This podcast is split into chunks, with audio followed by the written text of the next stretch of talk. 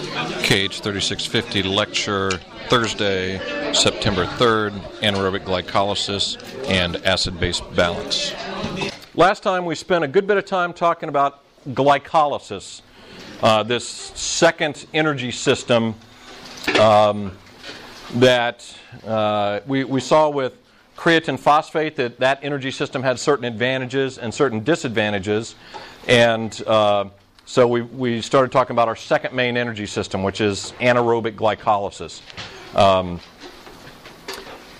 what were some of the main advantages of glycolysis as an energy system? Duration. Duration's longer, okay. Lasts a minute or two minutes compared to how long for creatine phosphate? 10 seconds or so. Okay, what else? More ATP, bigger ATP energy yield. Okay? Um, what else? Creatine phosphate depletes in muscle fairly quickly. What's the, what are the main fuel sources for glycolysis? Glucose and glycogen, right? Do we deplete those quickly in the body? No, so we've got a very plentiful fuel source. Okay, so lots of advantages uh, uh, for glycolysis. And there are some distinct disadvantages. Uh, what's probably the major one?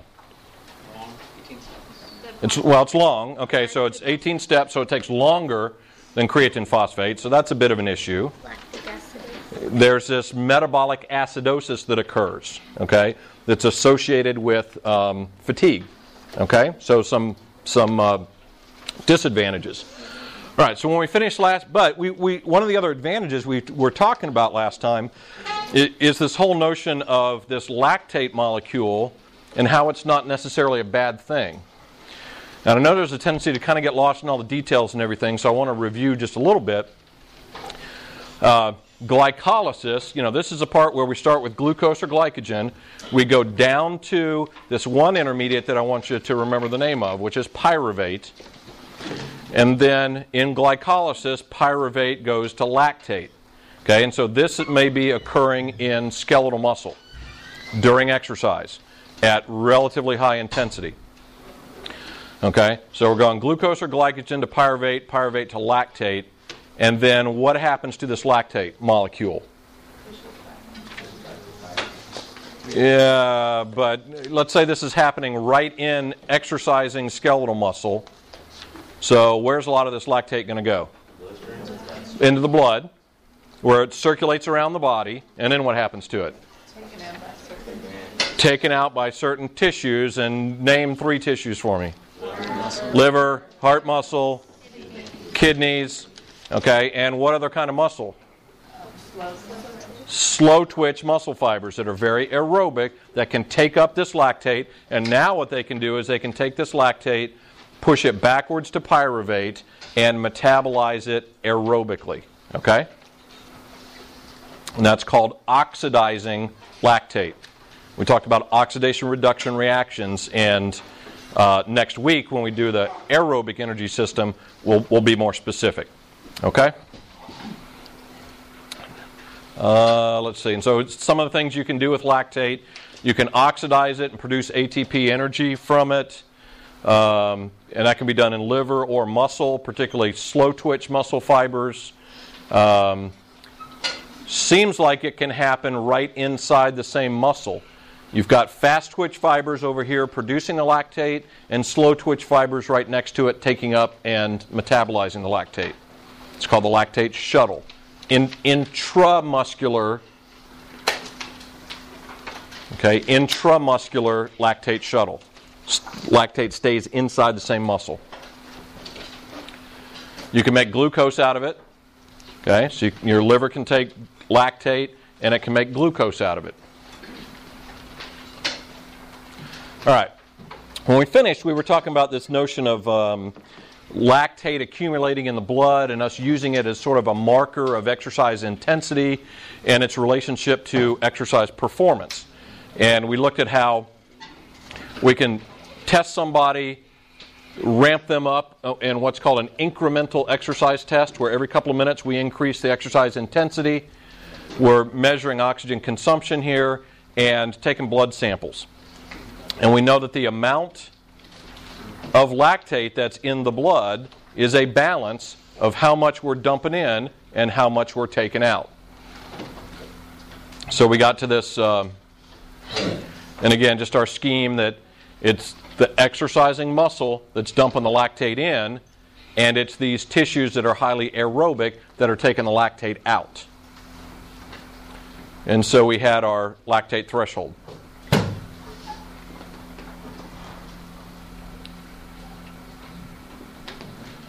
Okay. Now, what I thought I would do is show you, um, just to illustrate this, this point a little bit further, um, well, this idea that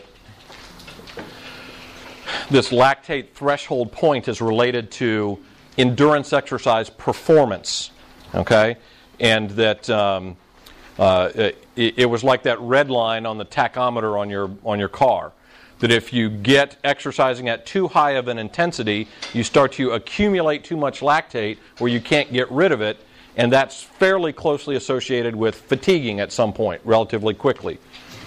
But if you go real slow down here where the lactate doesn't accumulate, then problem is you're not going fast enough. So the idea is to try to find the optimal speed or exercise intensity that you can maintain for whatever the distance of this race is. Okay? Now, uh, one of our enterprising doctoral students did a research study looking at this idea, which, which we thought was pretty interesting. Basically, what he did is he had uh, some reasonably well trained runners. These were all males. They were all regionally competitive. That is, they run in races around the Atlanta metro area um, and, and run fairly good times.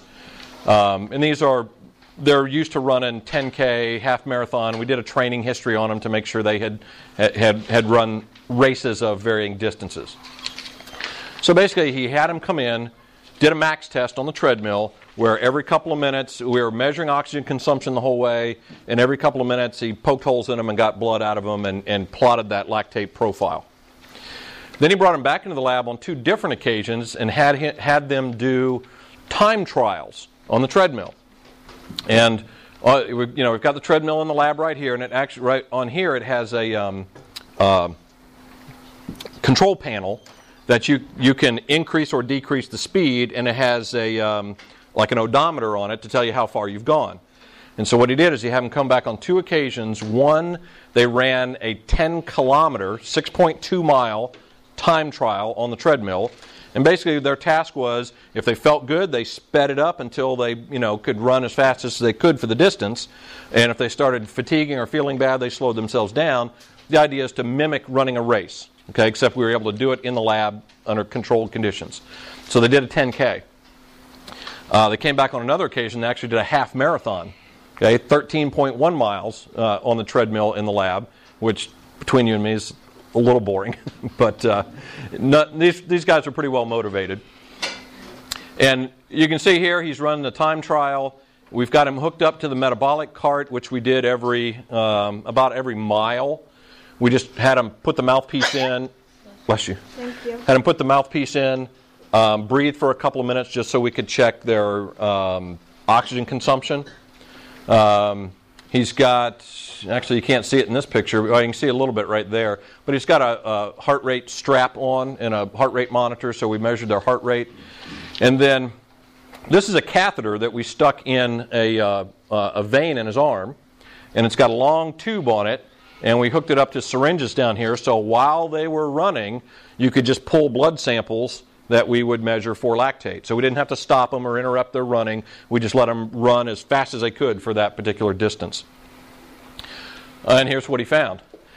These are the, the here we've got, uh, well, distance down here. So mile 1, 2, 3, 4, 5, 6, 6.2, so that was 10 kilometers. And then uh, 8, 10, 12, 13.1, that was the half marathon. And over on this side, we've got lactate concentration and a typical resting lactate concentration is somewhere around one, one and a half, something like you know, right in this range right here. What we saw when they ran a half marathon, and this is time trial, they're running this as quickly as they can, they ran at a pace that their lactates really didn't go up very much. Okay? They only went up around, you know, from about one and a half to about two, so they stayed pretty constant. They did jump up here at the end. Why did lactates go up here? They did the big push to the end, right? Because they got to 12 miles, they realized they only had a mile and a tenth to go, and so they picked up the pace and pushed it to the end, and sure enough, their lactates jumped up here like this.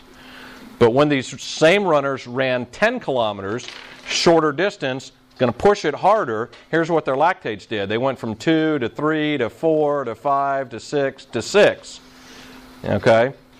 So uh, it, it's apparent that there's, it, we think at least it's somewhere between running 10 kilometers, the intensity of running 10 kilometers, and the intensity of running a half marathon, that it's what we call this lactate steady state. Somewhere we hit the intensity where we start to accumulate lactate progressively, um, uh, which can lead to fatigue. Uh, this was a compilation of that study and a couple of others. Um, down here, you see the same effect with the lactates, whether they're running a marathon or a half marathon. So they stay right around one, one and a half, two millimoles lactate. When you run 10K, it goes like this, and when you run 5K, it goes like this. Okay? So clearly, the amount of lactate that we accumulate is related to performance, um, and it's not quite as simple as saying, it's just this is the point right here. Because when you run a shorter distance at higher intensity, your lactates are up in here somewhere. Okay? Um, now,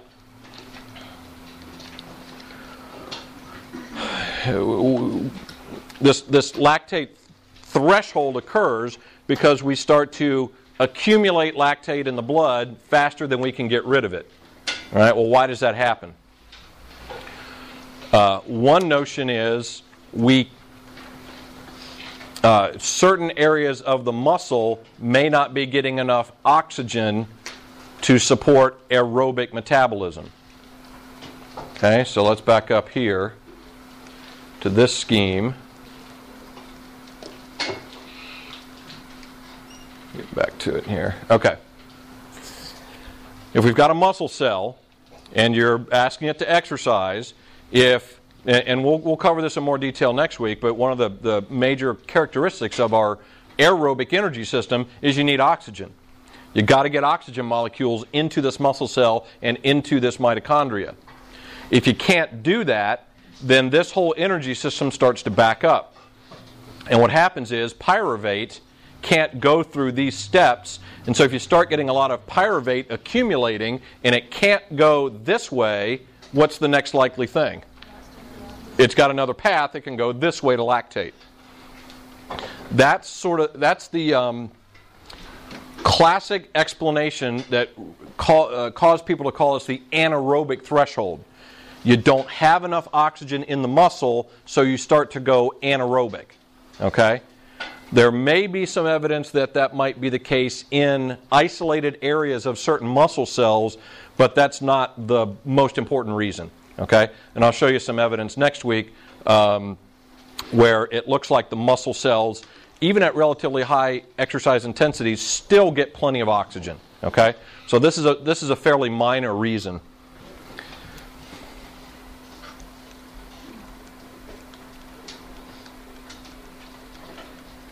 Amen.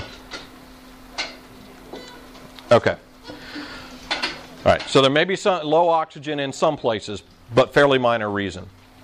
Um, as you start to go up in exercise intensity, all right, when I'm just walking at this kind of pace like this, what types of muscle fibers am I most likely using or recruiting?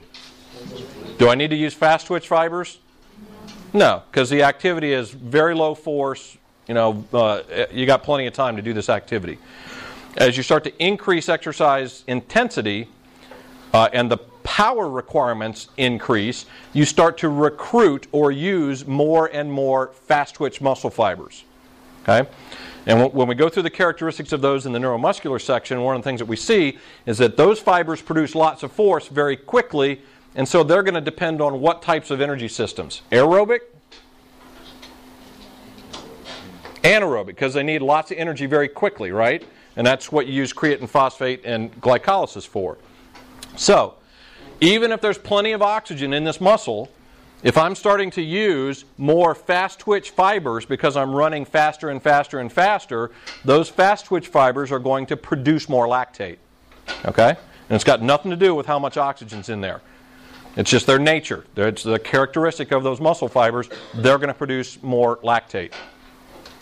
And they do so because they, as exercise intensity increases, we start using glycolysis more and more and more and more. Okay? Higher exercise intensity, greater use of fast twitch fibers, greater use of glycolysis, you're going to get more lactate. Now, um, these all deal with the production of lactate, but we also have to consider the mechanisms that we remove lactate from the blood. Okay, what are those tissues again that help us remove lactate? Liver, heart, kidneys, slow twitch muscle fibers. Okay, now, as you start to increase exercise intensity, what happens to your heart rate? Goes up, increases. Why does it go up? Because it's beating faster. Why does your heart beat faster when you exercise at a higher intensity? To get more oxygen to the muscles, right? We've got to increase our cardiac output. We've got to, and how, oxygen is carried by what in the body? Blood, hemoglobin in the blood. So we've got to send more oxygenated blood to every muscle in the body. You're sitting on a cycle ergometer, pedaling as hard as you can, which you will be doing in about 20 hours. Okay?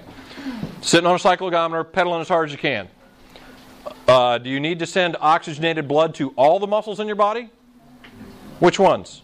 Just the ones. Just the ones that are working, right? So,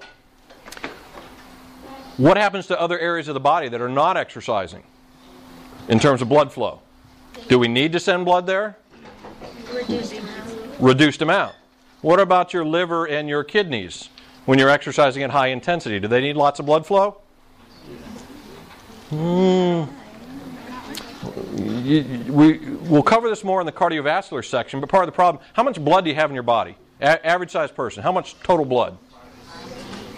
Roughly six liters, okay? Um, what's that, a liter?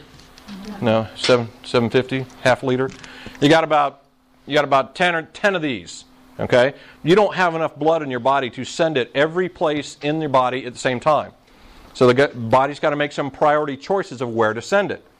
So if you're exercising at high intensity, you're not going to send a whole lot of blood flow to your gastrointestinal tract, to your liver, to your kidneys, because you need it elsewhere.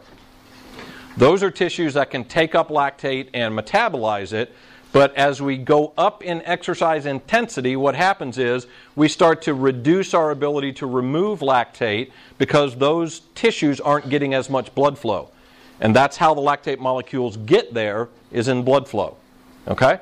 So, uh, we've addressed mechanisms of how lactate production goes up and also mechanism, uh, at least a, a proposed mechanism, of how lactate removal might be reduced, or at least doesn't go up any further in the face of more lactate production. Okay?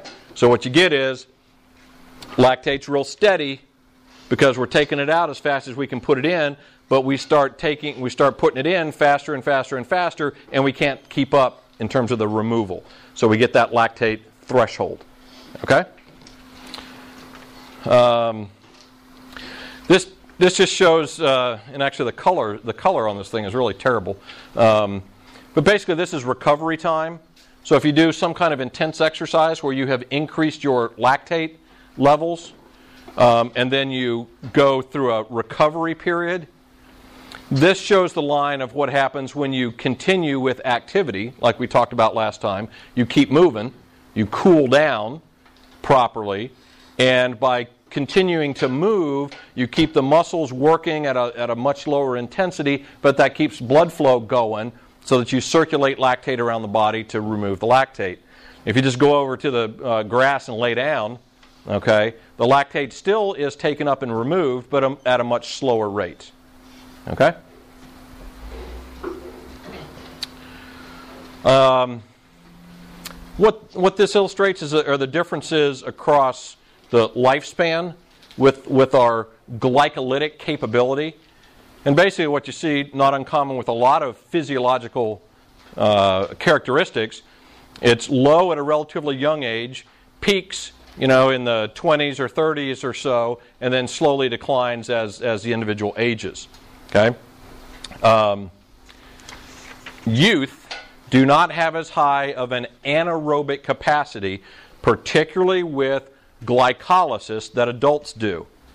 Okay? The main reason, what's, what's the rate limiting enzyme for glycolysis? PFK. All right? Kids, the, the PFK, this particular enzyme, is not very highly developed in children. Okay? So what happens is then they, they, they can't run glycolysis at as high of a rate. As they mature, as they go through uh, puberty and start to mature and become young adults and then uh, adults, the PFK enzyme becomes fully active and they have a higher anaerobic capacity. Right, so that's one of the things to consider if you're, you know, if you're going to be a physical education teacher, you're going to be a coach or a trainer, and you work with kids. You got to remember that kids, particularly prepubescent kids, do not have a real high anaerobic uh, glycolytic capability. Okay, so if you're going to do interval type games or sports or training with kids, you got to make sure and give them plenty of recovery time between those intervals. Okay? And you can't expect too much of them in terms of their anaerobic capacity. Um, now, why does this happen? Why does this decline happen? Is it just age? You know, getting old sucks? what is it? Why is it that so many physiological characteristics, but in this case, anaerobic capacity, how come it goes down as we get older? We're not able to perform all the functions. We're not able to, or we choose not to. Okay? Uh, as we'll see with the variety of things as we go through the semester, there, there are clearly some things that are related to aging that you can't prevent. So there is some decline in anaerobic capacity as you age. However, the majority of this decline, um, particularly in the, in the 40s and 50s, is mostly related to uh, increased levels of inactivity. As people get older, they become less active. And in particular, even if they are still fairly physically active, what kinds of activities do they usually reduce to a large degree? High intensity, right? People may still go out and walk, but they don't perform the same kind of high intensity exercise or sports that they used to. I mean, that's not globally, but that's probably the, the majority of the population. Certainly, certainly in this country and other industrialized countries, we, we become less active as we get older, and we do much less high intensity activity, so our anaerobic capacity declines. Okay? All right. Now, um, what I'm going to do next is the acid base balance part. And then from that, once we have a good basis of understanding with acid base balance, we'll move on probably on Tuesday to do um, manipulation of this energy system. Very similar to how we manipulated the creatine phosphate energy system with um, creatine loading, we're going to look at how we might manipulate this energy system with uh, uh, kind of manipulating the acid base balance in the body. All right.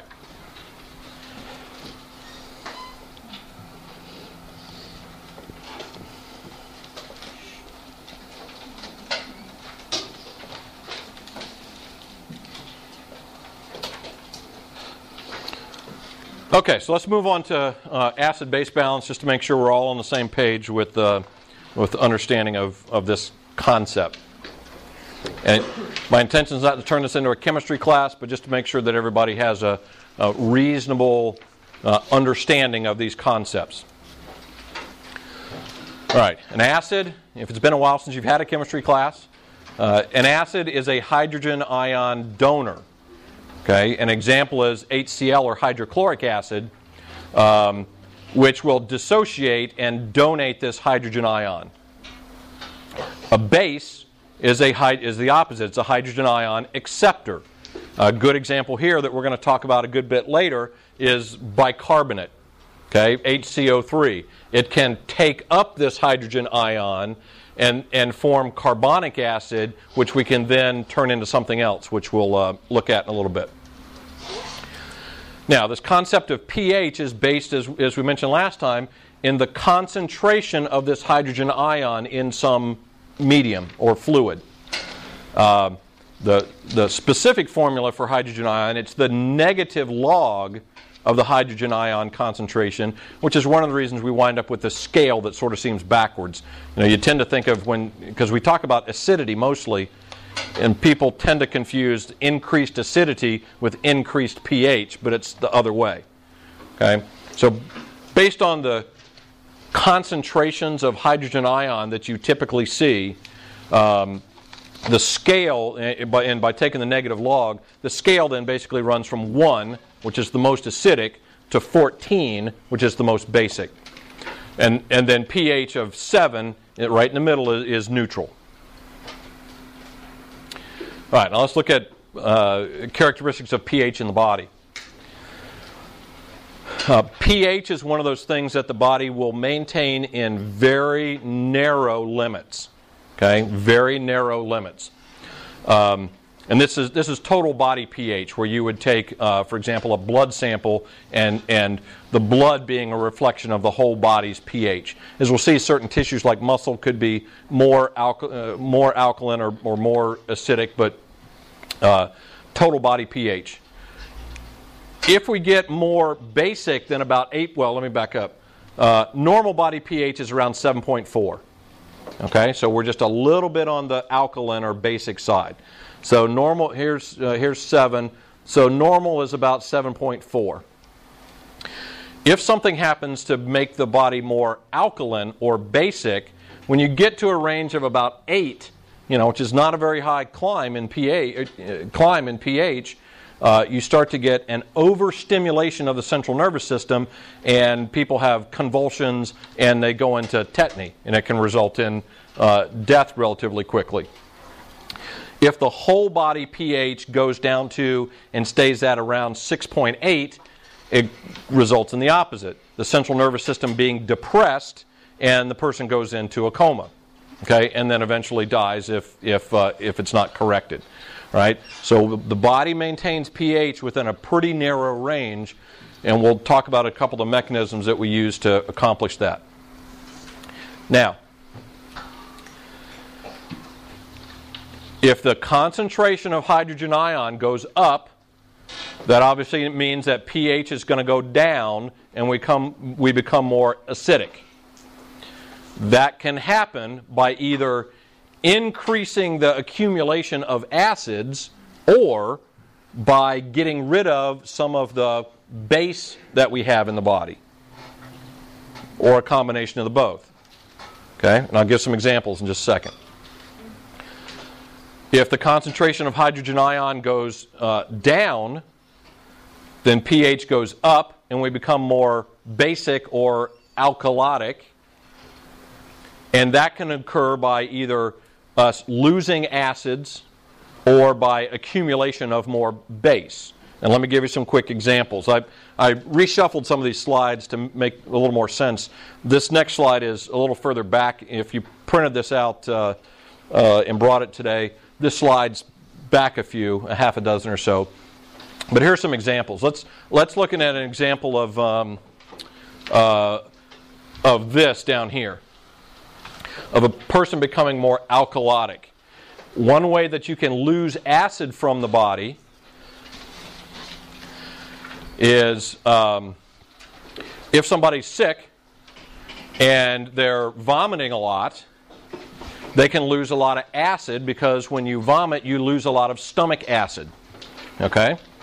And so, if this happens consistently over days and days, your, your body is getting rid of this uh, acid that's not being replaced. And what happens is the body, body becomes more basic or alkalotic, and your pH goes up. Um, one of the ways, uh, another way is um, sometimes people, because of their cardiovascular disease or hypertension, as an example, may be prescribed a diuretic to take. And if there's an excess diuresis or uh, an excess loss of urine, then you can lose a lot of acid through your urine. Okay? And we'll look at specifically how that happens in the kidneys. Um, you can, let's go back up here. One of the ways that you can become more acidic is by accumulating more acids. So let's look at an example here with the disease diabetes. What do I mean by uncontrolled? Well, first of all, uh, what, what's going on with diabetes? What's the underlying pathophysiology with diabetes? What's happening? Insulin. Okay, it could be there's there's type one and type two. Uh, typically has to do with insulin. Either you're not producing it or not producing enough of it, or you're producing it and it's not working correctly, right? So type one is we used to call that juvenile onset diabetes. We now call it type one. And what's going on there with that type of diabetes?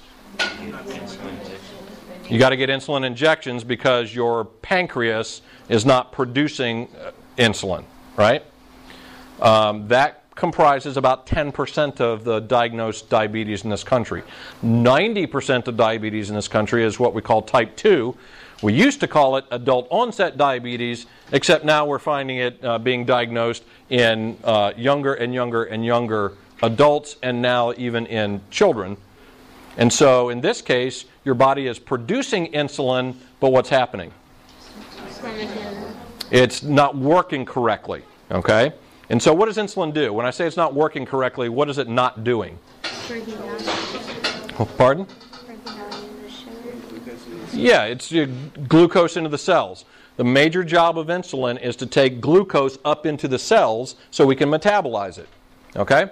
So, if you got somebody, and, and so if somebody's not making insulin, they can take insulin injections or wear an insulin pump, which is a more slow release type thing. Um, if they've got type 2 diabetes, they can either um, uh, take some kind of oral medication, or if it's severe, they can take injections. Uh, the idea is to get that glucose up into the cells so it can be metabolized. All right. When somebody with diabetes ha- is uncontrolled, they're not taking their medication or they're not taking care of themselves, basically the glucose is not getting up into their cells. And so their blood glucose go- levels go high and they're not metabolizing glucose. We haven't talked about other fuels yet, but what, uh, in addition to carbohydrates, what are the other two nutrients that you can metabolize? Fats and protein. Okay? Um, there's also alcohol, but nobody's interested in that one, so we won't talk about that. Um, fats is the next choice past carbohydrates to metabolize.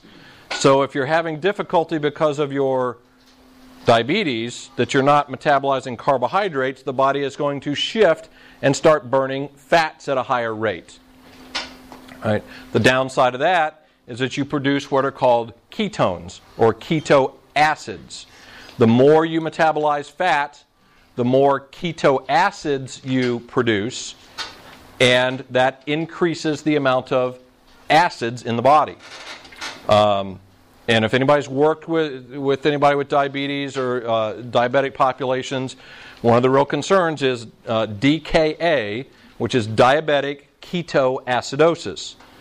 If their diabetes is uncontrolled for a long period of time, they produce a lot of keto acids or ketones and they become more acidic. And in fact, they can eventually go into a coma if it's not corrected. Okay? So that's an example of um, a, a metabolic acidosis. Another way that you can accumulate more acid in the body is just to hold your breath. Okay? You just stop breathing. One of the ways that we get rid of acid in the body is through carbon dioxide, which we'll talk about in just a minute. So if you hold your breath, you're not blowing out your carbon dioxide, and so it starts to build up in your body. Okay? And as we see, what will happen when that carbon dioxide builds up in the body far enough, then you start to become more acidic. One of the ways to become more alkaline or basic is to hyperventilate okay, to breathe an excessive amount. When you go to anybody like gone to Colorado to go skiing, okay, what what kind of altitude did you go to? What, where'd you go? Keystone. Keystone, 9,000 feet. Okay? You know, we're at about 900 feet here in Atlanta. You go spring break or whatever, you go to Keystone, to, uh, Colorado to go skiing, you're at about 9,000 feet. Did you find yourself breathing a little, little more heavily when you're at altitude? Yeah. Okay. Uh, because, uh, and again, uh, these are all previews because we're going to talk about altitude down the road some. We're going to talk about uh, why there's not as much oxygen in the air. Uh, there is percentage wise, but not total amount wise. So you start breathing more heavily to try to bring in more air.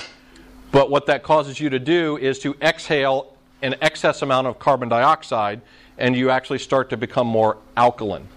Okay? So these are different ways that we can either accumulate more acid and, and become more acidic. Um, the, uh, a way that you can, can uh, lose more acid and become more basic, you know, a, as examples. Uh, we'll talk next week with this bicarbonate loading of how you can actually accumulate more base um, by attempting to, to, to manipulate our buffering system and become more alkalotic. Okay. The one thing we haven't talked about yet in terms of disrupting acid base balance is exercise. Without some kind of underlying disease or pathology or, or trauma, there's very few things that you can do that disrupts acid base balance more than high intensity exercise. Okay? So, as we've talked about already, basically through this uh, anaerobic glycolytic process, we produce more lactic acid and uh, the body's pH drops dramatically. Um, skip over that one. Okay, inside the muscle cells, pH can go down below that 6.8. It can go down to about 6.4 or so. So muscle pH can go down pretty far. Blood pH can go down to about 6.8. Okay, so this is the level I was talking about where people start going into a coma. All right, well, what happens is the body reacts fairly quickly to reestablish normal acid base balance so that you don't just go do high intensity exercise and then fall into a coma because your pH is too low. This sort of displays this graphically. High intensity exercise, muscle pH goes down, blood pH goes down. Okay? Uh, this just shows the same thing, so I'll just skip over that one. This we talked about last time. The consequences of pH going down too far, particularly in muscle cells. The activity of key enzymes is reduced. Myosin ATPase, creatine kinase, PFK. If we reduce the activity of those enzymes, then we start to reduce the energy state in the muscle. We're not going to have enough energy to maintain high intensity. We also directly interfere with the ability of this muscle to produce force. Okay? It interferes with calcium binding to troponin, which is one of the key steps in that whole cascade of events of the muscle being able to form a cross bridge and, and produce force. Okay? So we decrease calcium troponin binding, which directly interferes with the muscle producing force. So basically, decreasing pH leads to fatigue by the muscle. All right, now what, do we, what does the body do about this?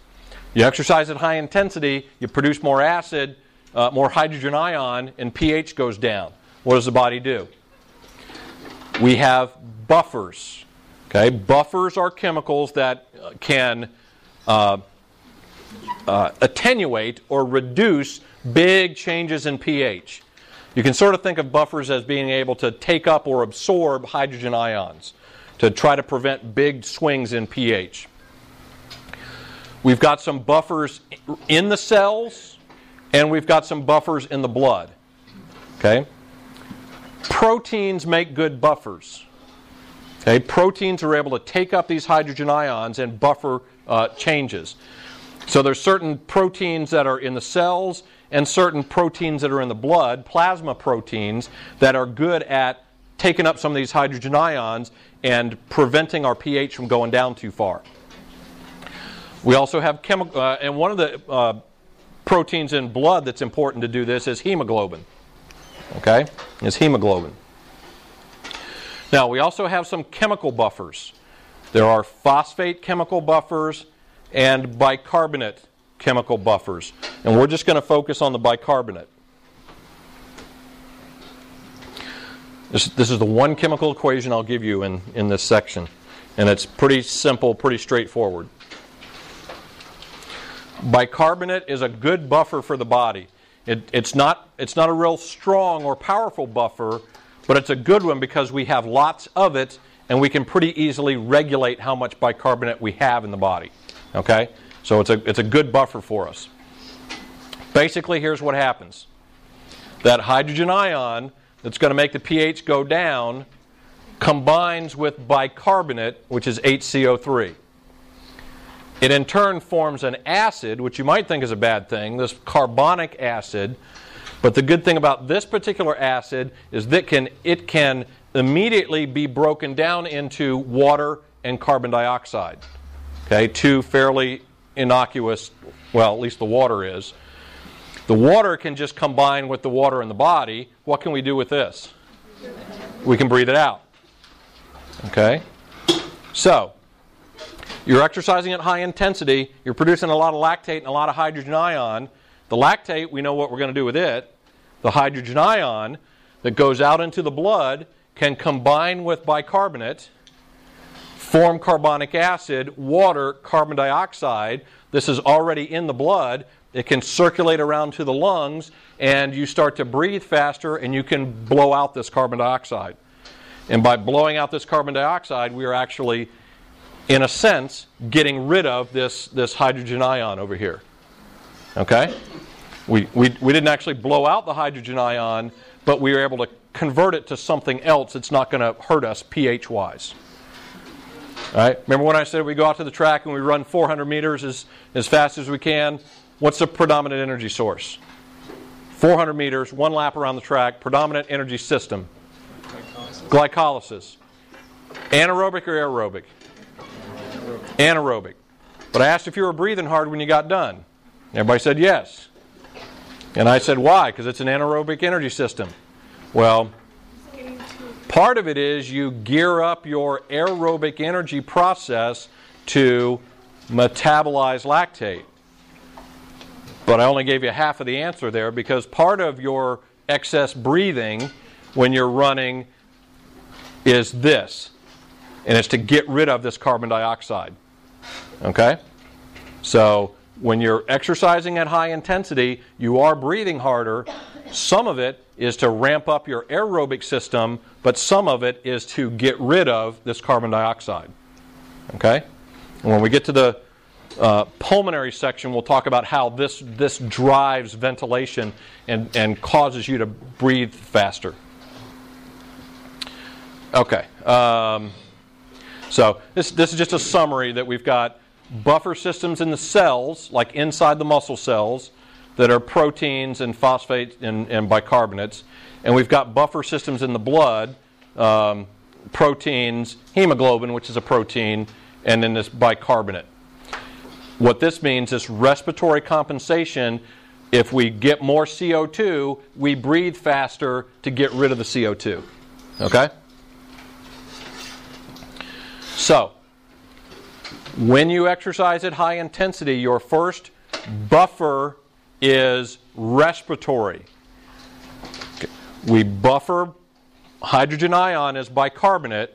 We wind up with more water and CO2, and you start to breathe faster to get rid of the CO2. Okay? Now, that's good because it happens quickly. It helps us start to get rid of this extra acidity quickly so we don't become too acidic. The problem is, it's a classic negative feedback mechanism. The more we breathe off CO2, let's say you finish the exercise and you've stopped, you're still breathing heavy, but the more you breathe off the CO2, the less stimulus there is to keep breathing hard. And so your breathing slows down, slows down, slows down, and it eventually slows down to the point that you don't get the pH completely back to normal. Okay? So, this respiratory compensation, this um, ventilation, this, this uh, pulmonary buffer, we produce more hydrogen ion, we buffer it as CO2 and water, and then we breathe faster to get rid of it. Happens quickly, but it's incomplete. So we need another mechanism to get rid of this excess acid. And what do we use? We use our kidneys. Okay, our renal system. We use our kidneys. Kidneys are going to act more slowly over time, but they can very carefully control either how much hydrogen ion they dump into the urine or how much bicarbonate it dumps into the urine. And it, okay, this is a little busy, but uh, here's a capillary that runs through the kidney. Here's kidney tissue wall right here. And then here's the collecting tubule where the urine is being collected and, and flowing out towards the bladder. All right, here's our water and our CO2. It can be pushed backwards to carbonic acid. It can be split into the hydrogen ion and bicarbonate. We dump the hydrogen ion into the urine and we pull the bicarbonate back into the blood to use it again. Okay? Urine pH can go down as low as I think three, like two and a half or three in terms of pH, because we can take out lots of hydrogen ion and dump it into the urine and send it out that way. Okay? So, so two major ways to restore pH ventilation, which is fast but incomplete, and renal, which is much slower but it can it, it's complete. It can finely tune the body's pH. Okay, by either getting rid of next week we're going to talk about manipulating this system where we're going to consume a lot of bicarbonate, which you can do, but now the body's going to have a whole lot more bicarbonate so it'll go the opposite of this. Instead of this and taking out the hydrogen ion, it'll actually take out excess bicarbonate and dump it in here and get rid of it. Okay? So the kidneys are really our, our long-term fine control of pH. All right, so that's what we're going to do next week. Uh, oh, let me leave, we'll do this next week. Um, let, let, me go back to this this uh, interval training and and uh, this lactate threshold.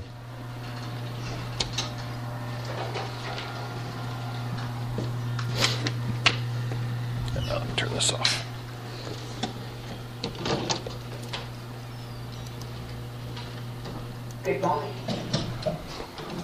Okay. Here, let's see.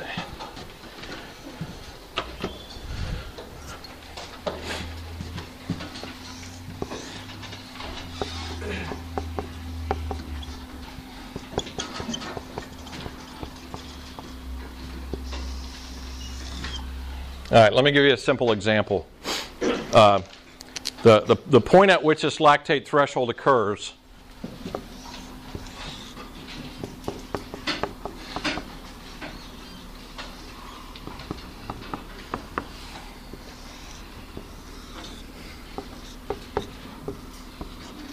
Okay, the point at which this lactate threshold occurs is not fixed.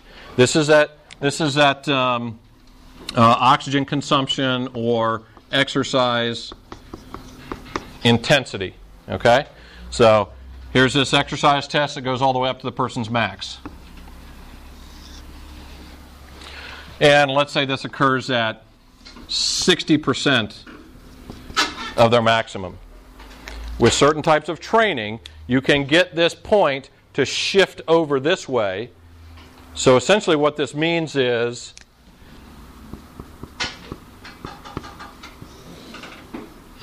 they're able to run at this much higher of an intensity before they start to get a lot more lactate accumulation.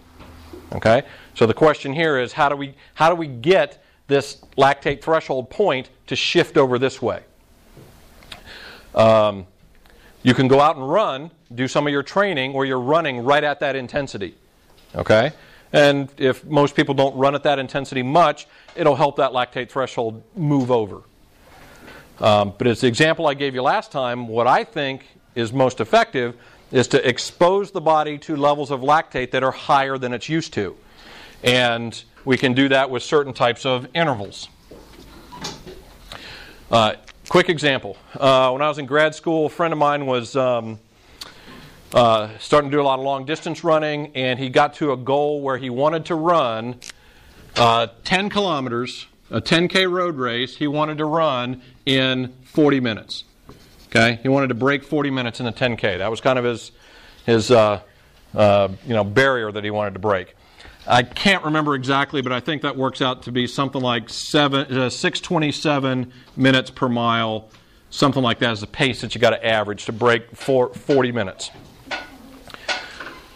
Guy didn't do any interval running at all. Basically, all I did was just go out and run three miles. He'd go out and run five miles, you know, that kind of thing. So we said, all right, so let's let's let's test this theory and set up some intervals for you. We wanted him to run a little faster than this goal pace so that he would get used to running a little bit faster. And we're going to do intervals so you can you're not running this pace for uh, uh, the, the whole 6.2 miles. So what we set up was a goal, uh, uh, an interval pace of six minutes per mile. Okay. Well, we want to do these intervals if we want to tax the anaerobic glycolytic system. What kind of time interval should these intervals be? Six minutes? No. One to two minutes. This worked out perfectly because uh, a quarter mile this pace at a quarter mile is 90 seconds. Okay? 90 seconds. So here's what we did. We had him, you know, go out and run a mile or so, make sure he got thoroughly warmed up, stretched out, ready to go. So he starts his first interval. His blood lactates were probably, you know, one and a half or two. He runs his first interval, and his lactates go up to here. The, and we had him do what we call incomplete recovery.